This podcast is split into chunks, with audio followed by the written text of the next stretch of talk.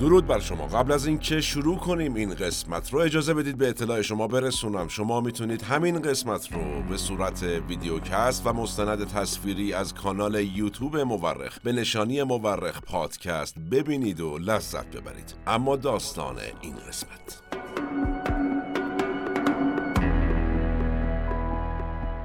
از جوونی میشناختمش. سر سراح بوزرج و مهری کله بود. هر روز صبح می اومد اونجا صبونه می‌خورد. اونجا میدیدمش. یادم یه سری از بچلات های طرف های شهر نو و گمرک و مولوی تو مدرسه پیرنیا بودن. می اومد مدرسه واسه نوچاش نمره می‌گرفت. انقدر اون مدرسه اوزاش خراب بود بهش می‌گفتن دانشکده. بعدا البته خیلی عوض شده یه زورخونه رو انداخت. با سران مملکت رفت آمد می کرد سر و لباسشو درست کرده بود. انگار که انتلکتوال شده بود. این بخشی از خاطره استاد علی نصیریان بازیگر بزرگ سینما و تئاتر ایران از شعبان جعفریه. گندلاتی که خیلی تو تاریخ سیاسی معاصر ایران نقش داشته. کسی که ما در این قسمت از مورخ رفتیم سراغ زندگی نامش شعبون بیمخ.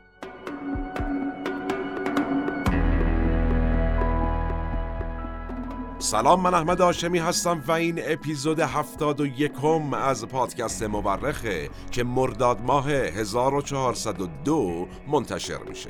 ما در این قسمت از مورخ رفتیم سراغ یکی از جنجالی ترین چهره های تاریخ معاصر ایران کسی که ماشاءالله برای خودش حیبتی هم داشت و در ابعادی ترسناک هم بود. شعبان جعفری مشهور به شعبون بیمخ.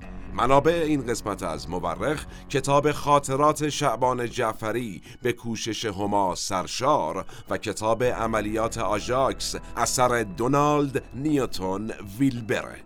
به اعتقاد اغلب مورخین تاریخ بیش از آن که علم باشد یک هنر است. هنر کنار هم گذاشتن شواهد.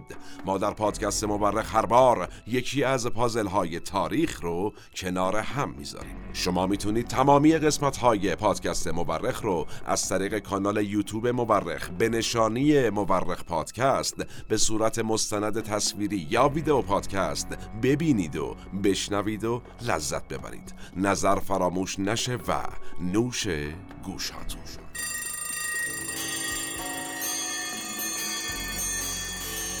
شعبان جعفری یا همون شعبون بیمخ یکی از جنجالی ترین شخصیت های تاریخ معاصر ایرانه که اسمش با کودتای 28 مرداد علیه دولت محمد مصدق گره خورده.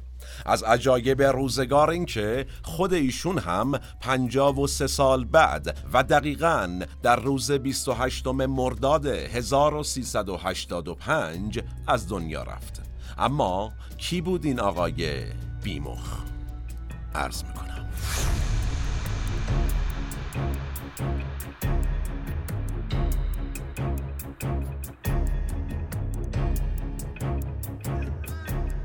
اول فروردین 1300 شمسی شانزدهمین و آخرین عضو خانواده جعفری در محله سنگلج تهران و دقیقتر گذر در خونگاه به دنیا اومد و اسمش رو گذاشتند شعبون. در کتب تاریخی هیچ اسمی از پدر و مادر شعبون برده نشده. اما می‌دونیم که هر دو اصالتا اهل منطقه کنسولوغون تهران بودن و در دوره جوونی میان محله سنگلج گذر باجی مالوها یا همون کوچه روغنی ها سکونت پیدا می‌کنن. حاجلی اکبر جعفری یکی از برادران بزرگتر شعبون هم از کسبه سرشناس و خوشنام محله سنگلج بوده همیشه. سنگلج محله بود که بعد از به قدرت رسیدن رضاشاه تخریب شد و پارک شهر به جای اون ساخته شد.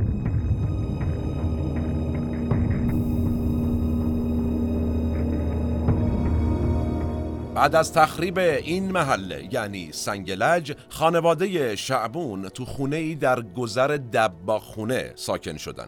پدر شعبون در این گذر یه بقالی باز کرد و پسر کوچیکش رو کرد وردست خودش. یعنی شعبون قصه ما قبل از اینکه حتی وارد مدرسه بشه وارد بازار کار شد یه جورایی و شد وردست باباش در بقالی. کمی بزرگتر که شد پدرش اون رو در مدرسه ثبت نام کرد. اما هیکل درشت و بی توجهی های زیاد شعبون به صحبت های معلم و البته قلدری هاش باعث شده بود هر روز با بچه های مدرسه دعوا کنه این بچه. همین مسئله باعث شد سه بار از مدرسه اخراج بشه و هر بار پدرش مجبور بود دست شعبون رو بگیره ببره مدرسه جدید که شعبون توش نشناسن ثبت نام کنه. یعنی نه تنها تو مدرسه ای که ازش اخراجش کرده بودن دیگه قبولش نمی‌کردن بلکه اگر شهرتش به مدرسه های اطرافم رسیده بود همون جلو در می‌گفت آقا قربون معرفت شما تو هم نیا ما ثبت نام نمی کنیم این وضعیت تا کلاس چهارم دبستان شعبون قصه ما ادامه داشت.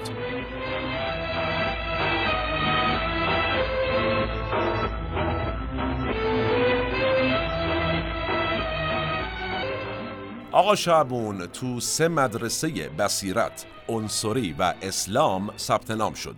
اما هر بار به علت شرارت اخراج می شد دیگه به یه جایی رسید که باباش قاطی کرد. گفت دیگه من واقعا خسته شدم مثلا گرفتی ما رو. دیگه بهش اجازه نداد بره مدرسه. پدر شعبون برای مشغول کردن آقا شعبون اونو فرستاد به یک مغازه ریختگری و البته آهنگری که چیکار کنه؟ وردستی کنه. یعنی برگرده سر همون کاری که از بچگی انجام می‌داد. اون موقع وردستی بقالی می‌کرد. حالا وردستی ریختگری و آهنگری. خب شعبون اما اهل کار هم نبود. تو ریختگری و تو آهنگری هم بند نشدیشون ابوی ایشون دیگه خسته شد. دیگه بگو ما چیکار کنیم؟ مثلا گرفتار شدیم داشت موهاشو دونه دونه می‌کند. چیکار کرد؟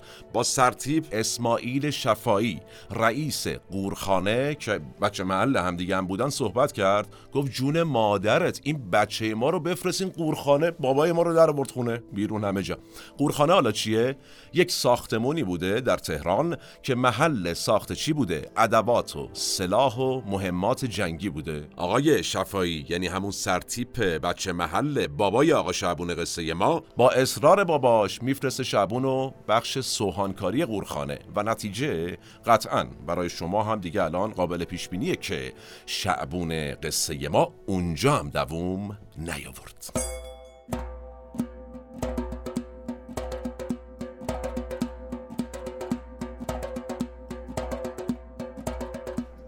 خدمت شما ارز کنم که هیکل درشت و تنومند این آقا شعبون و ورزشکار بودن یکی از برادراش باعث شد ایشون از چهارده سالگی با زورخونه و ورزش باستانی جورایی آشنا بشه. یه مقدارم که میگذره تو بازارچه کربلای عباسلی در جنوب چهارراه حسن آباد امروزی یه زورخونه نیمه فعال رو به نام زورخونه بازارچه ایشون میره اجاره می‌کنه. در واقع باباش بهش پول میده که بره به علاقهش یه جورایی بپردازه حداقل دست از سر این بنده خدا برداره از اون اتفاقات یه مقدار دور بشه بزن بهاداری آقا شعبون تو زورخونه راضی بوده خدا رو شکر دیگه اونجا بند می شده ولی تمام وقتش با مدیریت این زورخونه نمیگذشته. حالا یه زورخونه بوده دیگه خبری نبوده هماهنگش می‌کرده وقت آزاد زیاد داشته. چی کار می‌کرده؟ آفرین. کار هر روزه آقا شعبون زورگویی کریخونی و دعوا با لاتهای محله و سایر محله ها بوده. یعنی هرچی بیشتریشون ورزش می‌کرده و هیکلش گنده تر می‌شده میزان دعوا و درگیری هاش هم بیشتر می‌شده البته مد بوده. همین دعوا و درگیری ها باعث شد برای اولین بار پای آقا شعبون یعنی شعبان جعفری به شهربانی و حتی بازداشت چند روزه باز بشه.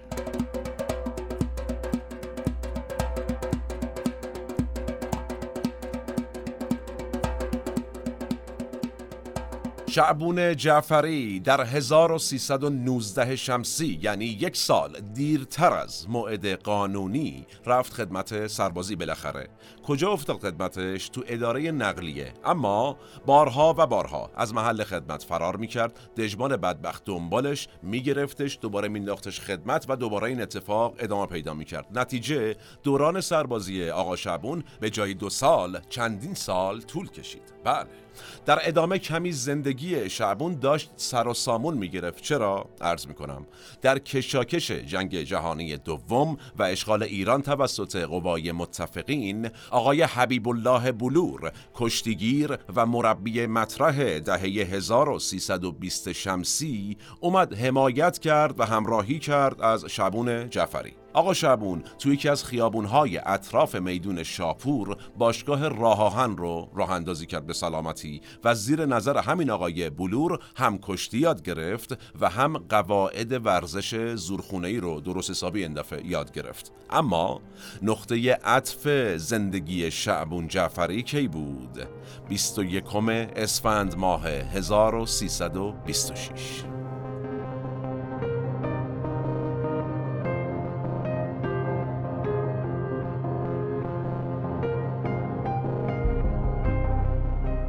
دمدمای غروب 21 اسفند ماه 1326 وقتی شعبون جعفری همچنان دوران خدمت سربازیشو داشت طی کرد با چند تا از بچه محلاشون و لاتولوتای محل به اصطلاح پا شدن رفتن کجا؟ لالزار که چیکار کنن طبیعتا؟ سیراب شیردون بزنن با شراب. یعنی اصلا مزه لوتی سیراب شیردونه. حالا لال زار که قطعا همه در جریان هستید بورس تماشاخانه ها و سینماهای تهران هم بوده. اونو ما کاری نداریم. چی میشه حالا؟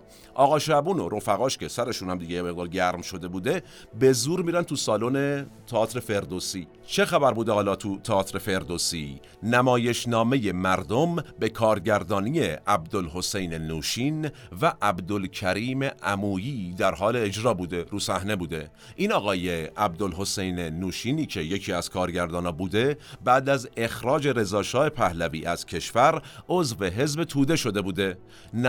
نمایشنامه مردمم در انتقاد به ظلم و ستم پهلوی روی صحنه رفته بوده. اینجا نکته مهمیه اون مس رفته. اینا هم داشتن این نمایشنامه رو با این پیشینه سیاسی که از خود این آقای نوشین گفتم روی صحنه اجرا می‌کردن. یعنی در زمان درست تو جای درست بوده. حالا نمی‌دونم شاید در زمان غلط در جای غلط بوده. بگذریم.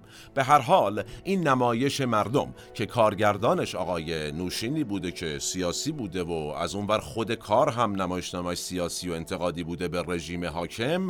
این خیلی سر و صدا کرده بوده در جامعه. شعبونم که نافشو با شهر و سر و صدا بریدن دیگه. یعنی هر جا سر و صدا بوده یه پای ثابت آقا شعبون بوده. حالا چه اتفاقی میفته؟ مأمور سالن می‌بینه. شعبون و نوچهاش دارن مس میان تو. میگن آقا نرین. میاد جلوگیری می‌کنه که آقا جون مادرتون به هم نرزید فلان و اینا. اما با قلدری و دعوا این تیم و خود آقا شعبون وارد سالن میشن. این حرفا نیست. وارد تماشاخونه میشن. و شعبون هم زوری میره میشینه رو صندلی مسئول کنترلگر بلیت. یعنی یه جورایی مسئول انتظامات سالن لجبازی. اون مامور سالونه به محض اینکه می‌فهمه این شعبون جعفری یه کچل احتمالا خدمتش تموم نشده سربازه یه دژبان خبر می‌کنه که آقا جان بچت بیا این به هم ریخ زندگی ما رو. داره دعوا می‌کنه. سرباز هم هست. بیا اینو بردار ببر. از همون جایی که اومده برو اونجا ولش کن جون مادرت.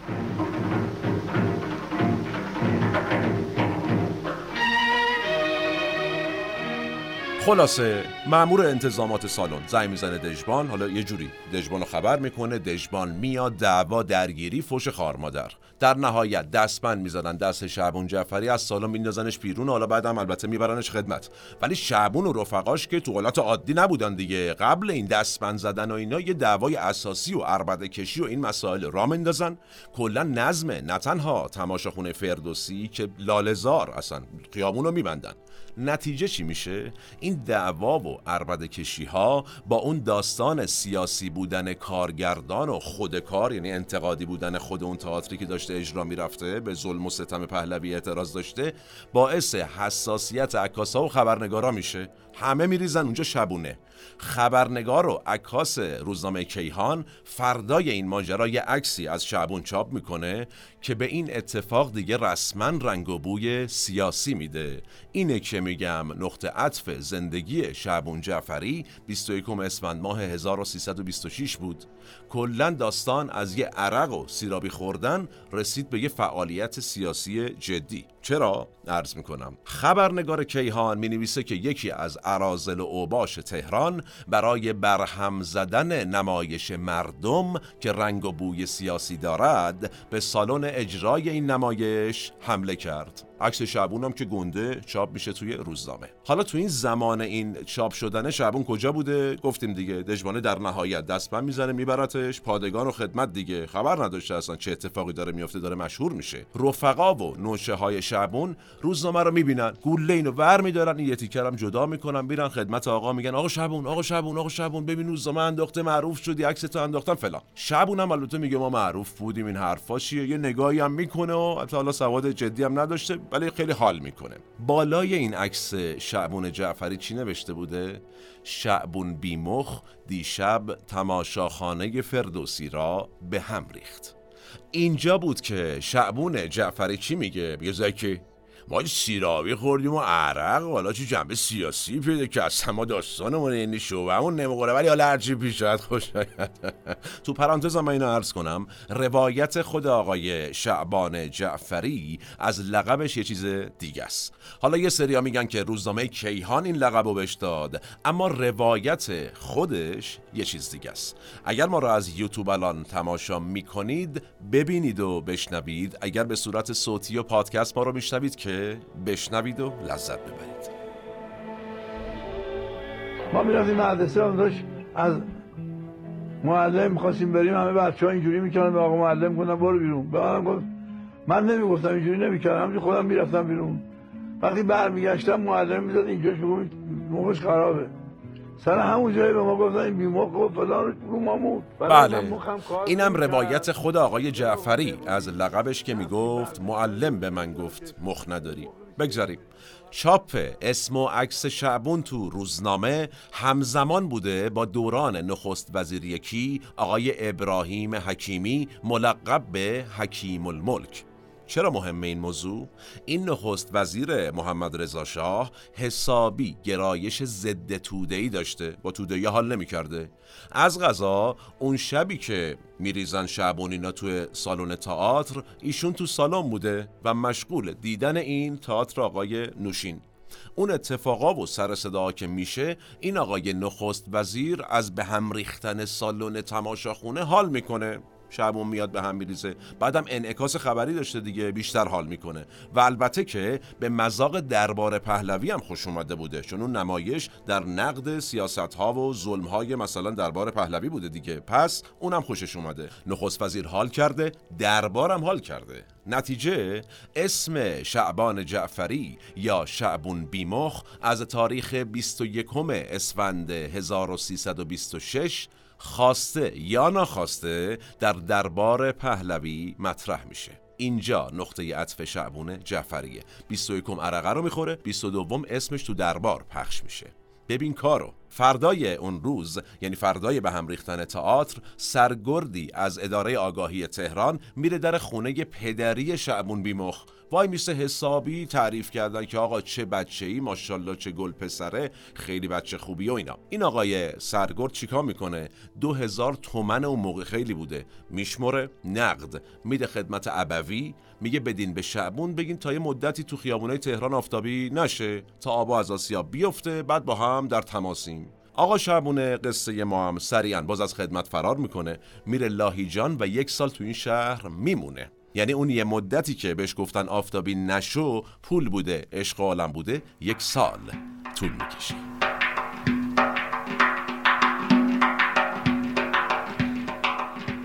طی این مدت حضور شعبون بی مختوللاهی جان ایشون یه زورخونه رو به نام اسلام نظر اجاره می‌کنه و همونجا هم با خانم افسر آزاد سرو ازدواج می‌کنه.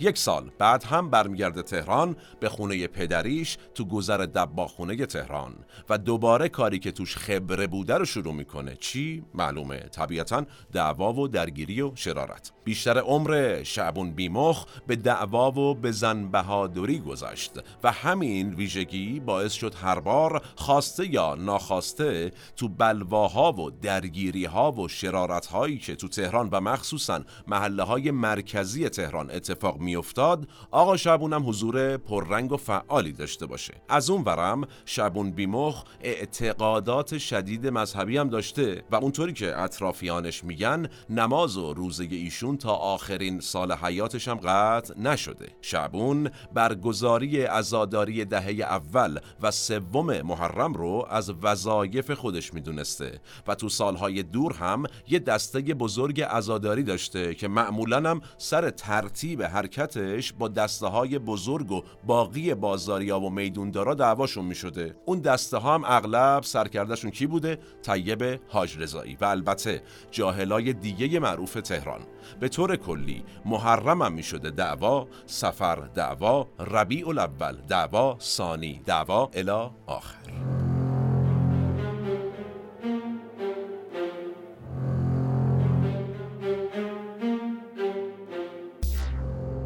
شعبان جعفری در کتاب خاطراتش خودشو از 25 سالگی جزو جمعیت فداییان اسلام و از پامنبری های سید مجتبا نواب صفوی معرفی کرده.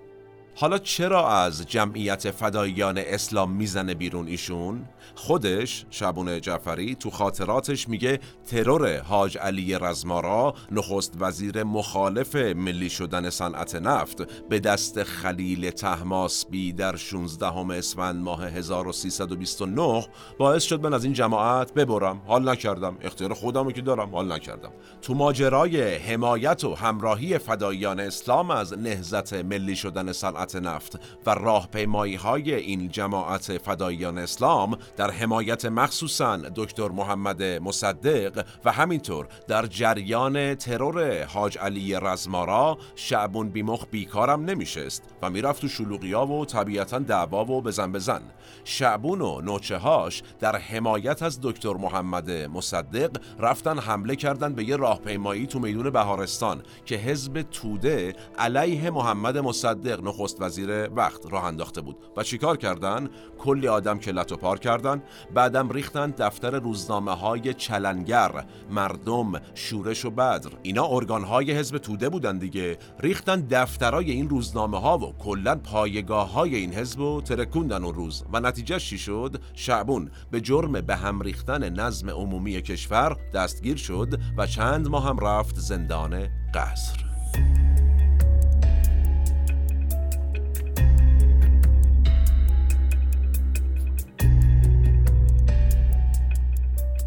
خلاصه هر جا جمعیت و سر و صدا و دعوایی بوده یه ردی هم از شعبون بیمخ قصه ما و البته نوچه هاش دیده می شده نمونش بازگشت آیت الله سید ابوالقاسم کاشانی. کی خرداد 1329 از کجا می اومد تبعید شده بود به لبنان دیگه آیت الله کاشانی. ایشون با دامادش به اتهام دست داشتن در ترور شاه در 1327 یه مدتی میفته زندان خرم آباد یعنی اونجا بازداشت بوده. بعد چند وقت هم تبعیدش می‌کنن به بیروت در لبنان. و در نهایت هم بعد از یک سال و چهار ماه حدودن برمیگرده تهران. مردم و هواداران شیکا می‌کنن برای استقبال بیریزن فرودگاه مهرآباد و شلوغ پلوغ و گلبارون. این آقا شعبون بیمخ و نوشه هاشم بین همین مردم چرخ می‌زدن. شعبون که خودشو از هوادارای جدی آیت الله کاشانی می‌دونست خودش تو خاطراتش چی میگه؟ عرض می‌کنه آقا کاشانی تبعید بود کجا؟ لبنان. اون روز که خواست بیاد. اعلام کردن کاشانی داره میاد. یعنی هم اون موقعی بود که ما به حساب تو کار مبارزه با کمونیستا بودیم دیگه آره.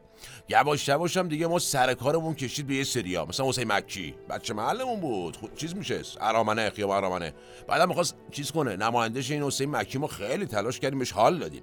با این حسین مکی ما اصلا رفتیم کجا؟ خونه آقا کاشانی. که بعدم دیگه ما یواش یواش مرید و طرفدار سفت و سخت آدم خوبی بود. آدم خوبی بود. مرتب می‌رفتیم خونه آقا کاشانی. این رفت و اومدا دیگه این شد که ما قاطی نشدیم دیگه. بر خوردیم با هم. من شامون دیگه یکی شد و اینا. پیش کاشانی هم که رفتیم یواش یواش با مصدق و دوربری های مصدق ما هم پیاله شدیم.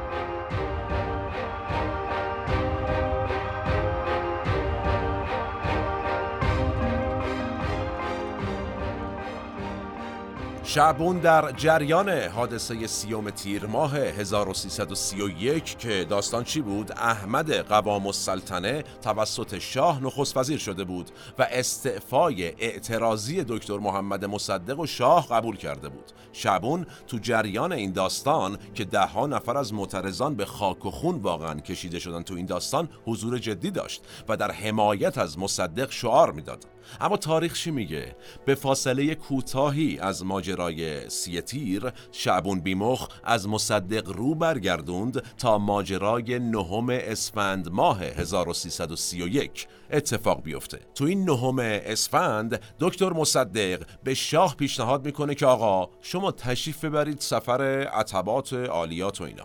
شعبون بیمخ با پیام آیت الله کاشانی و درخواست در واقع آیت الله کاشانی مبنی بر چی؟ مبنی بر ممانعت از خروج شاه از کشور. پا میشه میره با سیر از رفقا و نوچه هاش کلا ارازل و اوباشو جمع می‌کنه. میرن جلوی کاخ مرمر که جلوی رفتن شاهو بگیرن. از اون ورم پا میشه میره بازاریای تهران رو تهدید می‌کنه کلا بازار تهران رو تعطیل می‌کنه. یعنی اصلا ببین توانمندی رو.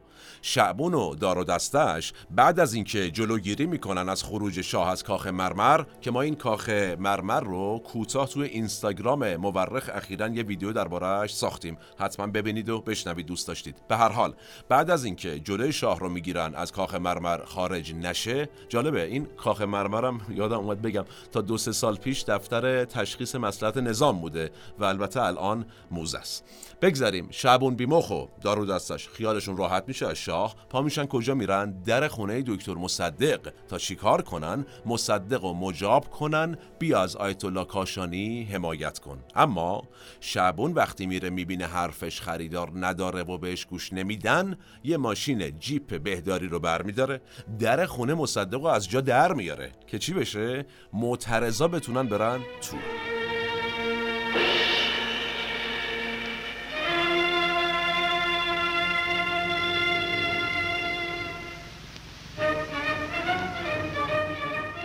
این اقدام شعبون بیمخ باز هم موجب دستگیری و زندانی شدنش تا 28 مرداد 1332 شد. چه خبر بود اون روز؟ آها ظهر 28 مرداد به حکم فضل الله زاهدی شعبون بیمخ از زندان آزاد میشه و به عنوان بخشی از نقشه کودتا علیه دکتر مصدق محمد مصدق نخست وزیر وقت وارد عمل میشه شعبون جعفری خودش تو کتاب خاطراتش درباره اون روز چی میگه؟ عرض می‌کنم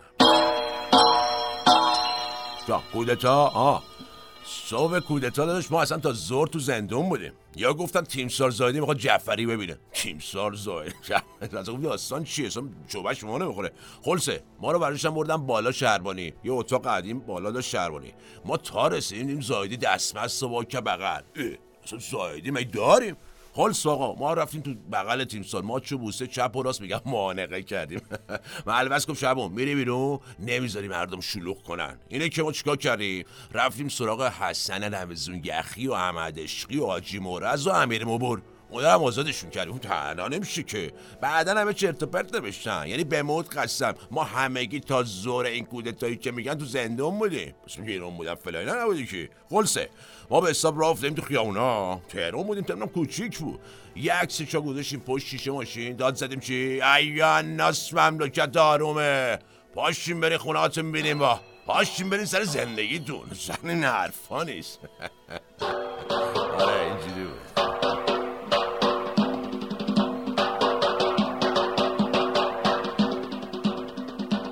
حالا موفقیت چشمگیر و درست حسابی شعبون بیمخ که نتیجهش این شد که اسمش موندگار در تاریخ سیاسی ایران بشه کشوندن عرازل و اوباش کف خیابونای اطراف میدون توپخونه و بهارستان بود البته به عنوان مخالفان دکتر محمد مصدق. شعبون با یه سری از لاتای درست حسابی مرکز شهر تهران از جمله طیب آجرزایی در صدرشون یا حسین رمزون یخی عباس کاووسی بوده محمد مسکر بوده اسقر استاد قلی خانی یا همون اسقر سوسکی از اونور قاسم گلوبندکی بوده ناصر جیگرکی بوده و به طور کلی حالا تعداد زیادی از لاتای تهرون اینا اومدن چیکار کردن؟ از میدون امین و دوله و گمرک شروع کردن از سبز میدون اومدن رفتن به سمت بالا و هرچی کیوسک روزنامه فروشی و دفتر روزنامه و اینا بود اینا زدن ترکوندن تا رسیدن دم خونه محمد مصدق. و اونجا با حمید رضا پهلوی یعنی برادر محمد رضا شاه پهلوی وارد خونه مصدق شدن. البته که نخست وزیر یعنی آقای مصدق از حیات پشتیش که اون زمان به خونه دکتر معظمی رئیس مجلس ملی ایران و از نیروهای جبهه ملی بود و به اونجا راه داشت در رفته بود.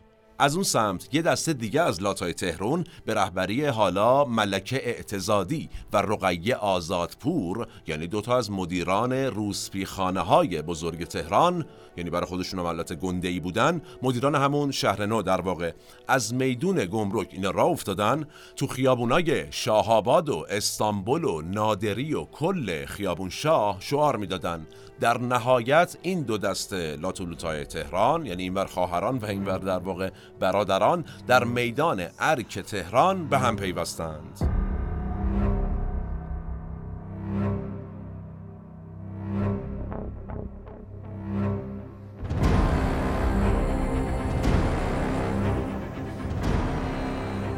در ادامه اون روز پرهیاهو تیمسار فضل الله زاهدی که گفتیم شعبون بیمخ و رفقاشو این هماهنگ کرده بود از زندان آزاد بشن.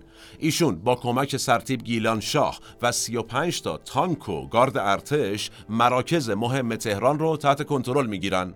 از اونجا هم رفتن سمت مرکز بیسیم تهران که کجا بود؟ پیچمرون فعلی در شهر تهران. اردشیر زاهدی هم پا شد رفت اصفهان و با همراهی سرهنگ زرقامی مقرر شد آقا در صورتی که کودتا شکست خورد لشکر اصفهان وارد عمل بشه.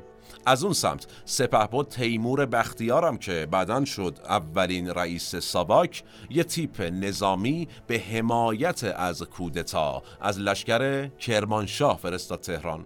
اینطوری شد که کودتا پیروز شد و در واقع دولت مصدق سقوط کرد و در نتیجه شاه که از ایران خارج شده بود به ایران بازگشت. شعبون جعفری و طیب حاج رضایی هم بعد از کودتای 28 مرداد بین مردم با عنوان تاج بخش شهرت پیدا کردن. خود شبون بیمخ جالبه درباره علت ملقب شدنش به تاج بخش و کلا نظرش. اینم بگم از القاب رستم در شاهنامه است این تاج بخش. تو کتاب خاطراتش آقای شبون بیمخ در این رابطه چی گفته؟ خدمت شما. تاج بخش؟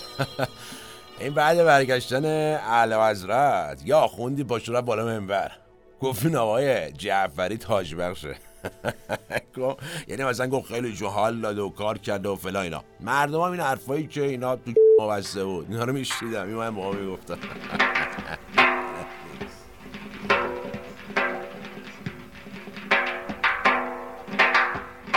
یکی دیگه از ماجراهایی که اون زمان خیلی سر و صدا کرد ماجرای چاقو زدن شعبون بیمخ به دکتر فاطمی بود. چی بود داستان؟ بعد از کودتا حسین فاطمی یه مدت فراری بود ولی در نهایت دستگیر شد و البته محاکمه. روز محاکمش یه دز عرازل و باش لحظه ای که فاطمی بنا بود وارد دادگاه بشه بهش حمله کردن و حسابی هم البته کتکش زدن. خواهر حسین فاطمی تعریف می‌کنه میگه من دیدم شعبون جعفری داره با چاقو میاد که بزنه دکتر رو دکتر فاطمی رو. من رفتم خودم رو پرت کردم روی داداشم. بعدها البته گفته شد بنا بوده دکتر فاطمی اصلا جلوی دادگاه به قتل برسه توسط شعبون بیمخ و نوچه هاش و بعدم بگن که آقا تقصیر ما نبود و اقدام خودجوش بود و از اینجور مسائل. اما این کاری که خواهر حسین فاطمی می‌کنه و خودشو میندازه روی داداشش در واقع باعث میشه آسیبا کمتر بشه. یعنی حسین فاطمی جلوی دادگاه چند تا چاقو بهش می‌خوره ولی کشته نمیشه. البته خود شعبون بیمخ تو خاطراتش باز این ماجرا رو کلا انکار می‌کنه. تو کتاب خاطراتش چی میگه؟ وقتی خانم البته اینم بگم هما سرشار رو ازش یاد کنیم. هما سرشار تمام سوالا رو ازش می‌کنه و وقتی ازش می‌پرسه که آقا داستان این جریان این دادگاه فاطمه چی بوده زدی یا نزدی؟ حالا خودمونیم اینو میگه. یا حسین فاطمی آره زدمش. دم شهربانی زدمش آره آره. بعد با چاقو نزدمش بعد اینا چرت و پرت نوشتن بی خود میگن چاقو بوده ها بعدم همشیرش هم روش نیفتاد همش شرطه همشیرش اصلا رفته بود بالا وایساده بود. من در پلای پایین زدم یارو رو. فکر کن تو. بعدا هم شنیدم 15 سال بعد مثل که همشیرش گفته که من نمی‌دونم این منو زده و من افتاده بودم. شبون ما رو زده فلان جامون چرت کرد و این نمیشه بوم فلان. همش ببین با عباس درس. ببین مثلا به مود قسم اصلا من بهش دست نزدم. به جون شما. یعنی به مولای متقیان میگم زبان روزه دارم میگم. یعنی شما حالا زبان روزه دروغ نمیگی. زبان روزه دروغ پسر!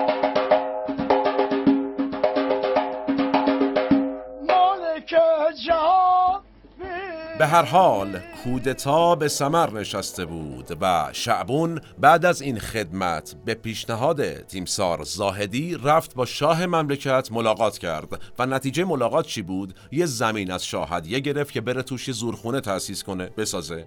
شعبون بیمخ تو همون ملاقات هم اجازه تأسیس یه جمعیتی به نام جمعیت جوانان جانباز رو از شاه می‌گیره.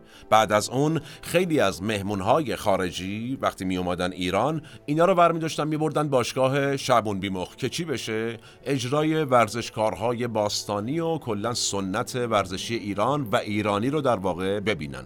الان اگه ما رو از یوتیوب تماشا می کنید دارید تصاویری از محمد علی کله افسانه ای رو می بینید که در سفرش به ایران رفته بود زورخونه شعبون بیمخ و اونجا رو دیده بود و البته گویا با خودش هم دیداری داشته. اگر هم ما رو به صورت صوتی میشنوید پیشنهاد می‌کنم سری به یوتیوب بزنید و تنها این قسمت که همه قسمت های مبرق رو به شکل تصویری هم ببینید.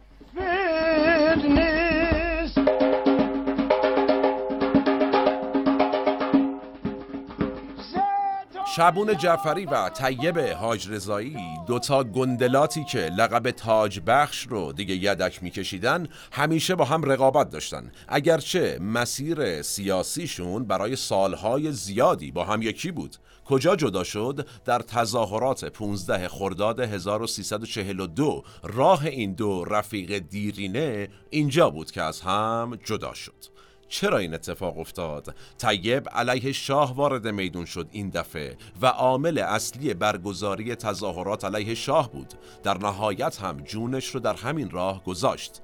اتفاقا تو همین تظاهرات 15 خرداد 42 مردم باشگاه شعبون جعفری یعنی همون زورخونش هم رفتن آتیش زدن. روز بعدش یعنی 16 خرداد این دفعه شعبون بیمخ و دار و دستش و نوچه هاش به حمایت از شاه ریختن تو خیابون. یه رکوردی هم از سخت جون بودن شعبون بیمخ بگم. سال چهل و یک شعبون مورد سوء قصد قرار می‌گیره. یعنی می‌خوان ترورش کنن. توسط اگر اشتباه نکنم آقای عزت شاهی بود اسمش. خلاصه پنج تا گلوله می‌خوره همه میگن این مرده. امکانات پزشکی هم نبوده دیگه که بتونن نگهش دارن اینا. در نهایت البته آقا شعبون قصه ما طبعا می‌دونیم زنده میمونه. ولی بعد از این اتفاق جالبه. بعد از این تروره دیگه کمتر نامی از شعبون بیمخ تو فضای سیاسی ایران شنیده شد.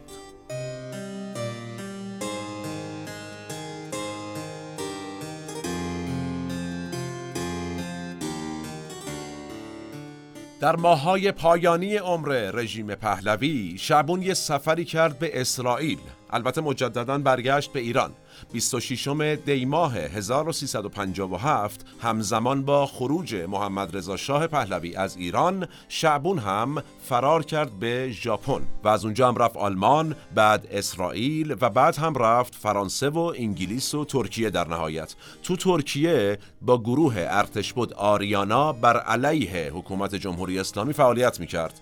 شعبون بیمخ بعدها به آمریکا مهاجرت کرد و تا پایان زندگیش یعنی 85 سال سالگی در شهر سانتا مونیکا در ایالت کالیفرنیای آمریکا زندگی کرد و در همونجا هم البته درگذشت. شعبان جعفری معروف به شعبون بیمخ در گورستان وست وود محل دفن هایده و محستی خواننده های بزرگ ایرانی و البته صدها شاعر، هنرپیشه، خواننده و سیاستمدار ایرانی و غیر ایرانی به خاک سپرده شد.